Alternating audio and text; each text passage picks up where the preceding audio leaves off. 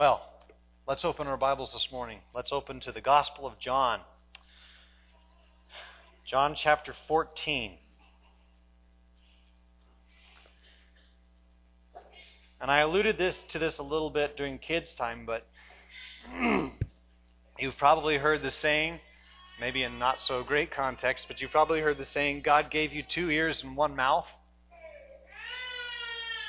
And usually that means something in the context. It usually means you're talking too much and listening too little.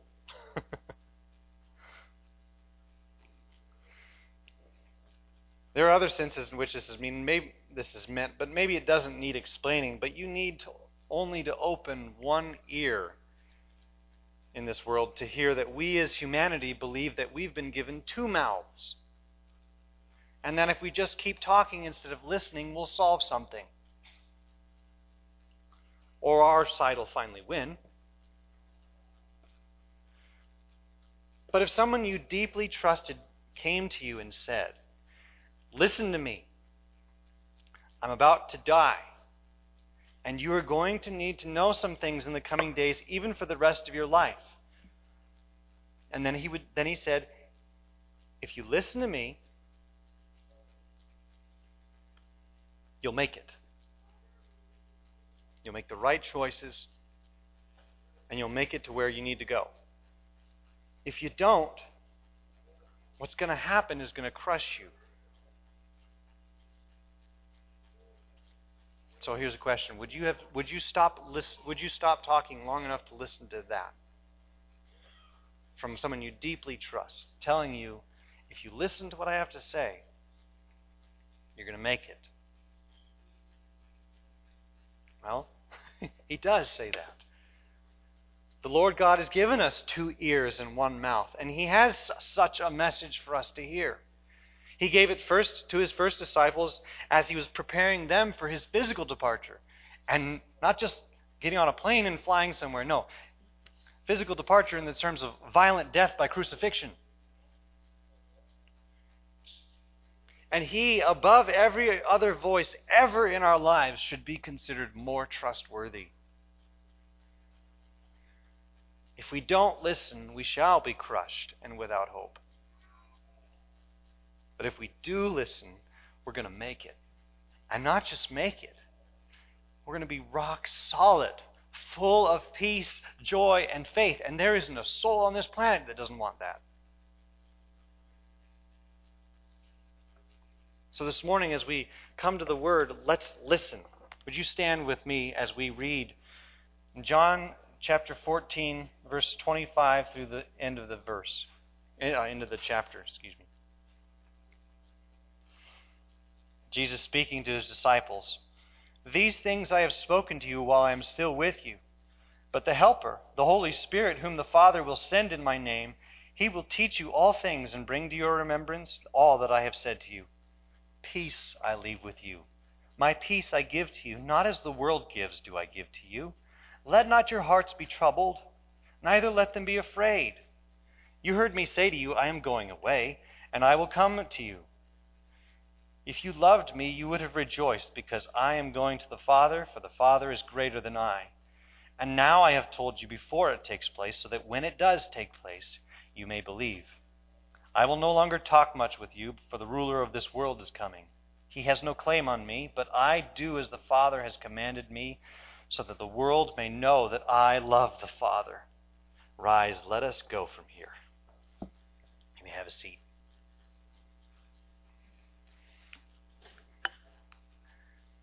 We should listen to Jesus' love. If we're to navigate this life, while Jesus is not physically present with us. If we're to live as a faithful church in a chaotic culture, we must listen to Jesus' love. Because that's what he is doing here. He's telling us of his love. Well, what then does he tell us of his love in this, in this passage? Well, he says, first, Jesus tells us that we're never alone. These things I have spoken to you while I'm still with you. But the Helper, the Holy Spirit, whom the Father will send in my name, he will teach you all things and bring to your remembrance all that I have said to you. The last time I was with you guys, Jesus introduced us to this helper, the Holy Spirit, the Spirit of truth, who would, as he said, would be with us forever. Here he brings him up again, and here's the question why does Jesus tell us that we're never going to be alone? Well, first, because the Holy Spirit continues Jesus' relationship with us. Because he says, The Helper, the Holy Spirit, whom the Father will send in my name.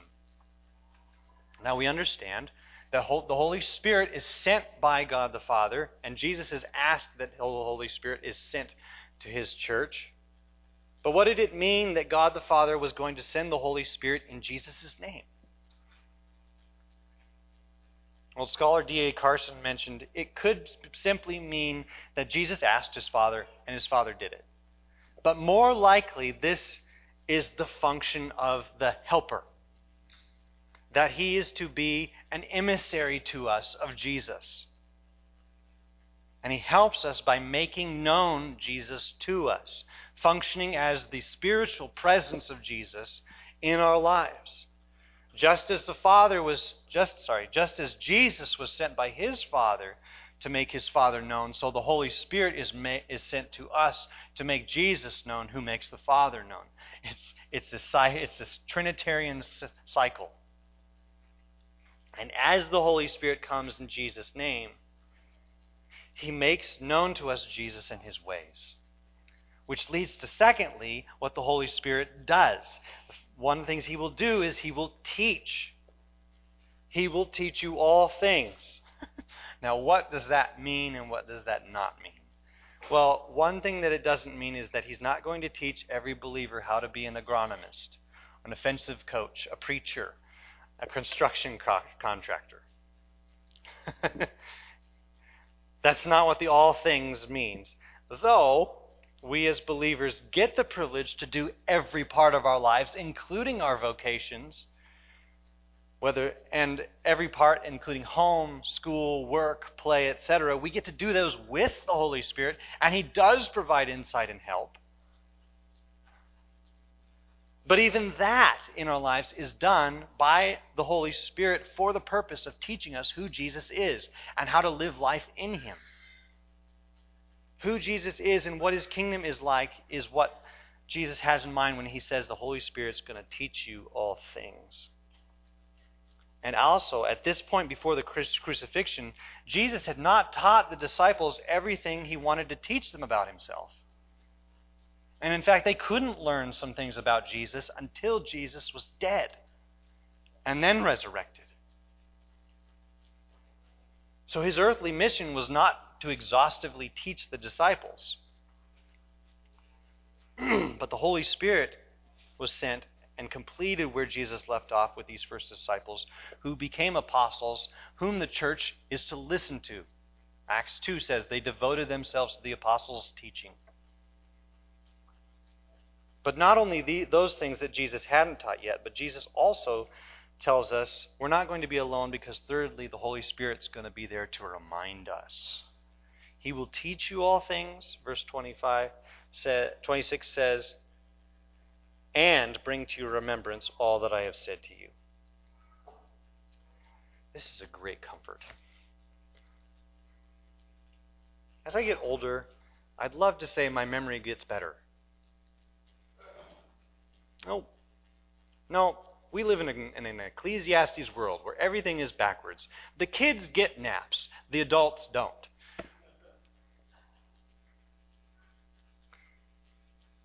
The kids have great memories. Ours begins to fade. So, this is a loving thing for Jesus to tell us. Because our hearing God's voice, His Word, the Bible, our studying it, our reading it, our memorizing it, all of those are great, godly, commanded, good things that Jesus wants for us. And we should be engaging God's Word these ways. But all of those things would be to no avail if the word isn't brought to our minds in the heat of the moment. The last thing sometimes that I want to think about when I'm in a fight a verbal argument is how Scripture is telling me to love my neighbor. But yet the Holy Spirit comes and says, This is the better way, Aaron.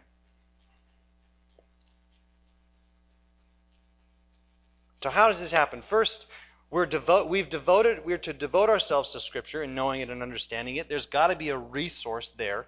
But secondly, God sends the Holy Spirit to us to help us understand it and then bring it to mind so that we can actually live in light of it.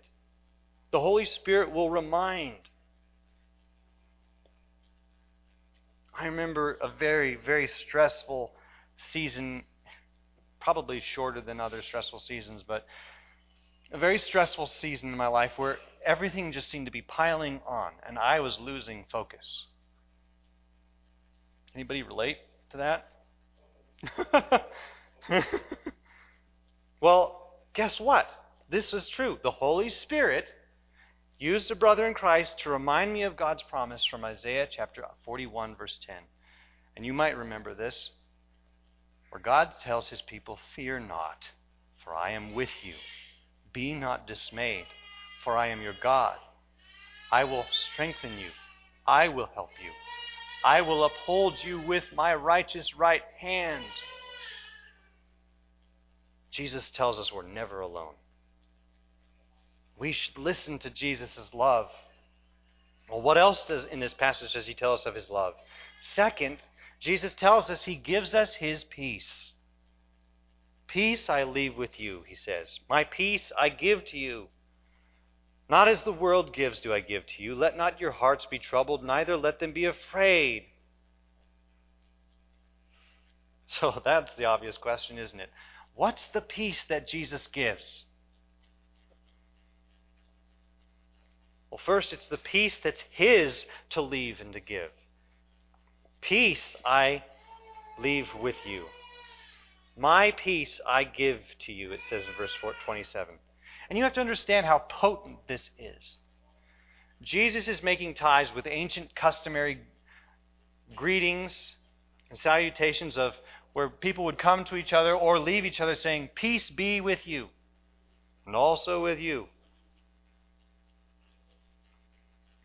But Jesus takes this so much further just by the fact that it's Jesus saying it. Here's what's happening God has come in the flesh and declared, Peace I leave with you, my peace I give to you. Do you know how big of a deal that, that is? When humanity sinned against the Lord, we lost peace with God. We lost what, what Hebrew is, says is shalom, where a sense of rightness, a full rightness with the world, with one another, and most especially between us and God. When we sinned, we lost that, and everything became peaceless. Every day after that, we have seen and experienced glimpses and hints of peace, but just enough to remind us how much we don't have it and are unable on our own to get it back. We were made for peace. But we can't get it back on our own. Thank God for the two greatest words in Scripture but God.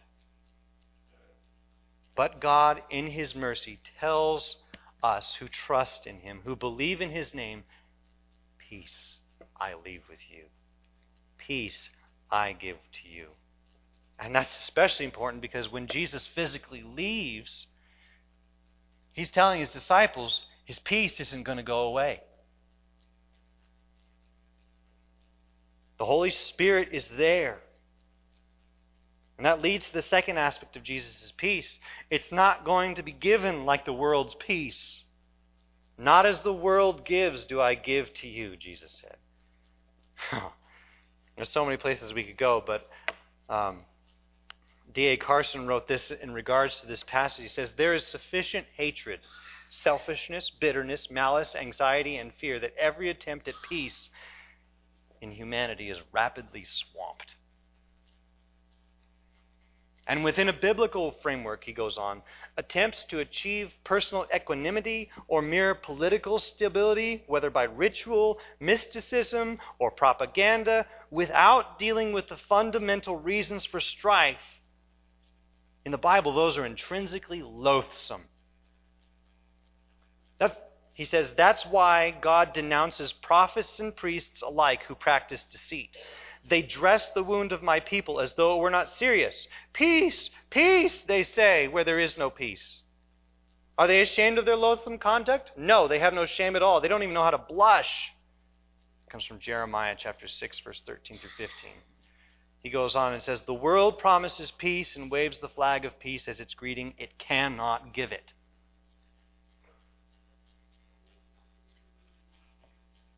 We can't give peace and so temporary, even if, just to get if we even if we just attain to a taste. The world can't give like Jesus. It's too sinful and too tra- temporary. How then does he give it? Thirdly, it's the peace that's secured when Jesus goes and comes back. Because look at what he says at the end of verse 27. He says, Let not your hearts be troubled, neither let them be afraid. You heard me say to you, I am going away and I will come to you. There is only one peace in the history of the world that would take away the heart's trouble and take away every fear. It's found through the death and resurrection of the Son of God. As I was studying this passage, several authors mentioned what's called the peace of Rome, Pax Romana, around in this day. And you know how that was maintained? You, go, you had to keep one rule don't riot. Anything that even smelled like insurrection or uprising. And the sword of Rome came and killed countless people. How's the peace of God secured? Through the once for all death of him who had never had anything but peace with God who did not deserve to have his peace taken away in death, but who did so so that we might have peace. And now, we who believe him receive, as Philippians 4, verse 7 says, the peace of God, which surpasses all understanding. Jesus tells us he gives us peace. Jesus also tells us the conditions of being the recipients of this peace. And this is another way he tells us of his love. Thirdly, Jesus tells us to love and believe him. If you loved me, he goes on to say in verse 28, you would have rejoiced because I am going to the Father, for the Father is greater than I. And now I have told you before it takes place, so that when it does take place, you may believe. So, as we listen to this, and we should, what happens when we love and believe Jesus, which is what the outcome of this is supposed to be? First, we rejoice when Jesus succeeds. Look at what he says in verse 28. If you loved me, you would have, you would have, you would have rejoiced because I am going to the Father, for the Father is greater than I. Ouch. What's the implication here of what he's saying? He says, If you loved me, you would have rejoiced. What's their state? They're troubled and miserable. They're grieving. The implication is no, no, no, you don't love me, guys. You're not acting like you love me because you're so focused on your own loss and grief and not on the joyous news. The news that has shaken the universe that Jesus, God's Son, is worthy to open the scroll.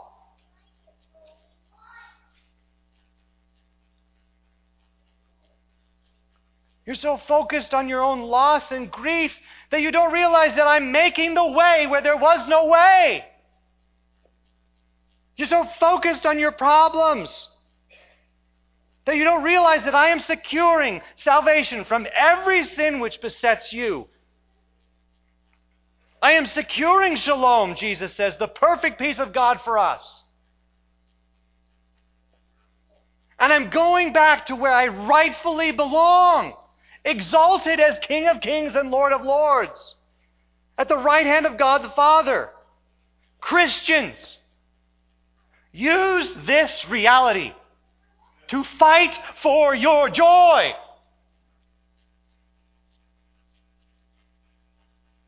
When the griefs and troubles and the attacks of the enemy try to overwhelm it,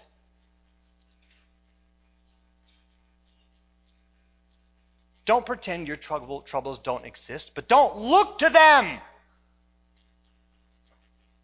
Look to the crucified and risen and reigning Savior. If you loved me, you would rejoice, for I am going to the Father, for the Father is greater than I. Your troubles, He has promised, are light and momentary. He is greater than every trouble, every trouble, even the ones you made. Every, and He lasts forever. When we love and believe Jesus, we should rejoice when he succeeds. And secondly, we see the events that confirm our faith when we love and believe him.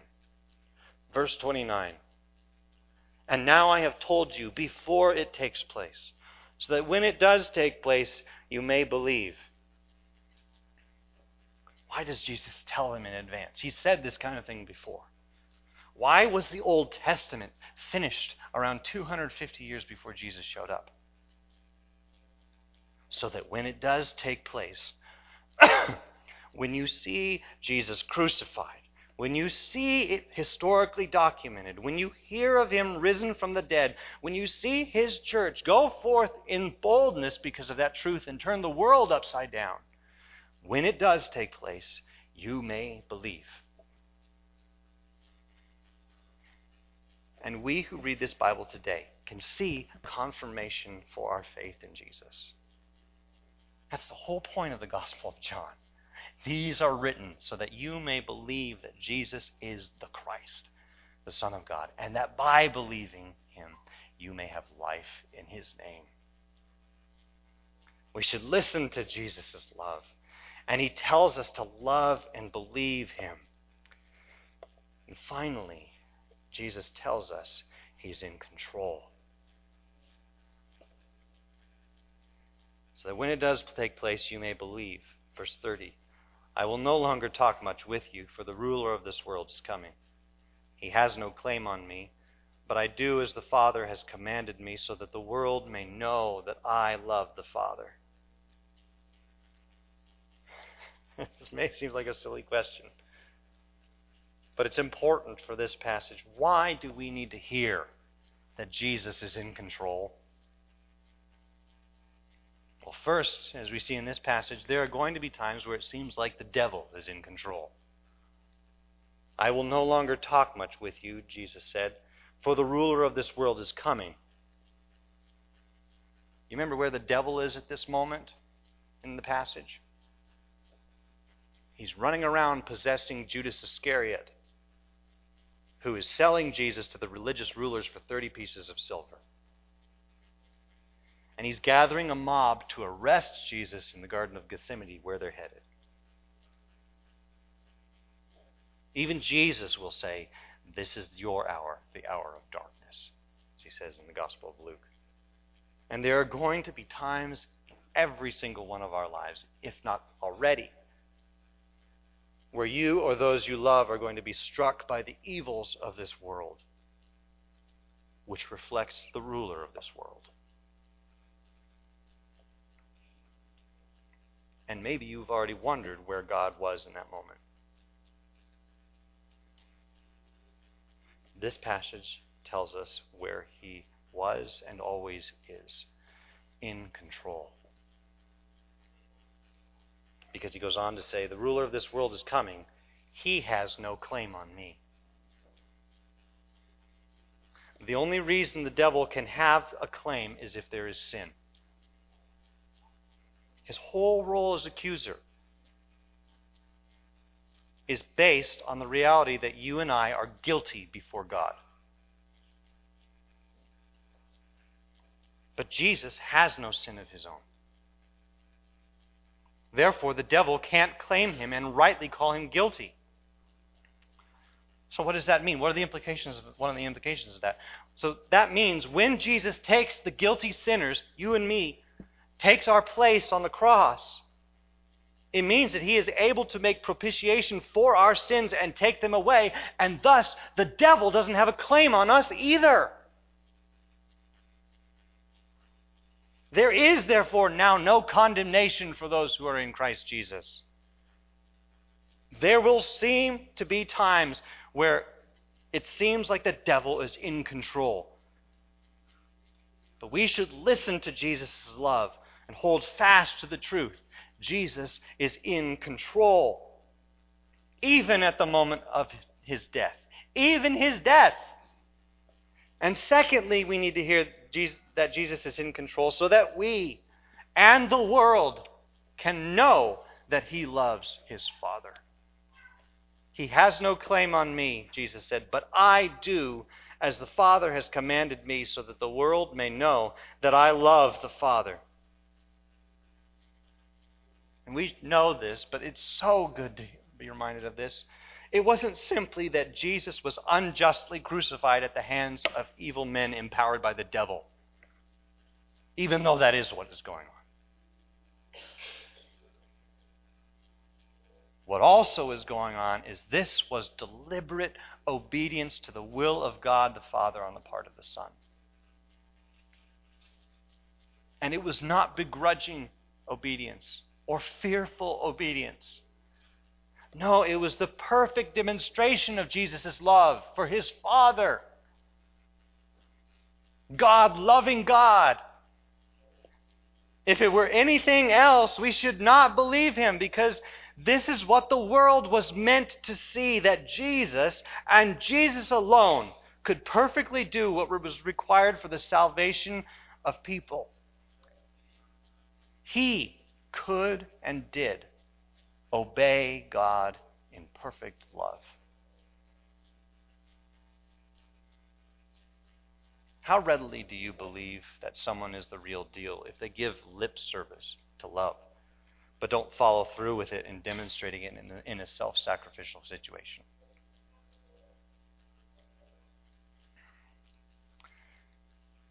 As I wrote that question and thought that question a couple nights ago, I had this is part of me being slowed down. I had to come to the humble place of confessing that I have some work to do. Even your pastor who desires to be like Christ, to reflect Christ, to make Christ known, is not Christ. You're not Christ either.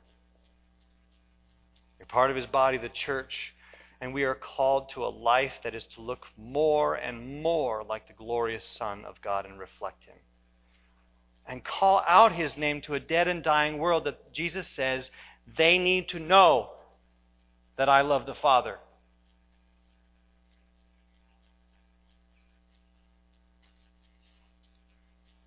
And we need to call that out to a dead and dying world that full of slaves of spiritual death who need his gospel. But you and I were called to this only because Christ really did and really does love our Heavenly Father and did everything God the Father commanded him, even the most insane thing perfection going to take the guilty's place.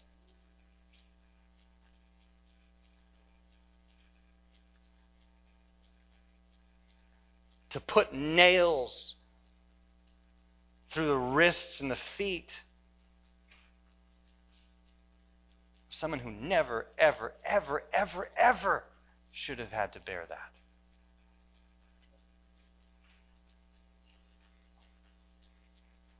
He's the one who is in control, and he tells us that.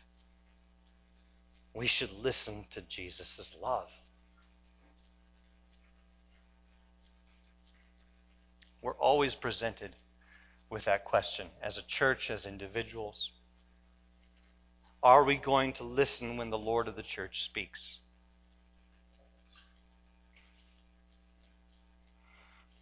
Are we going to try to find our own way, thinking that two mouths are better than, one, than two listening ears taught by the Holy Spirit? Listening to the Word of God who speaks in love?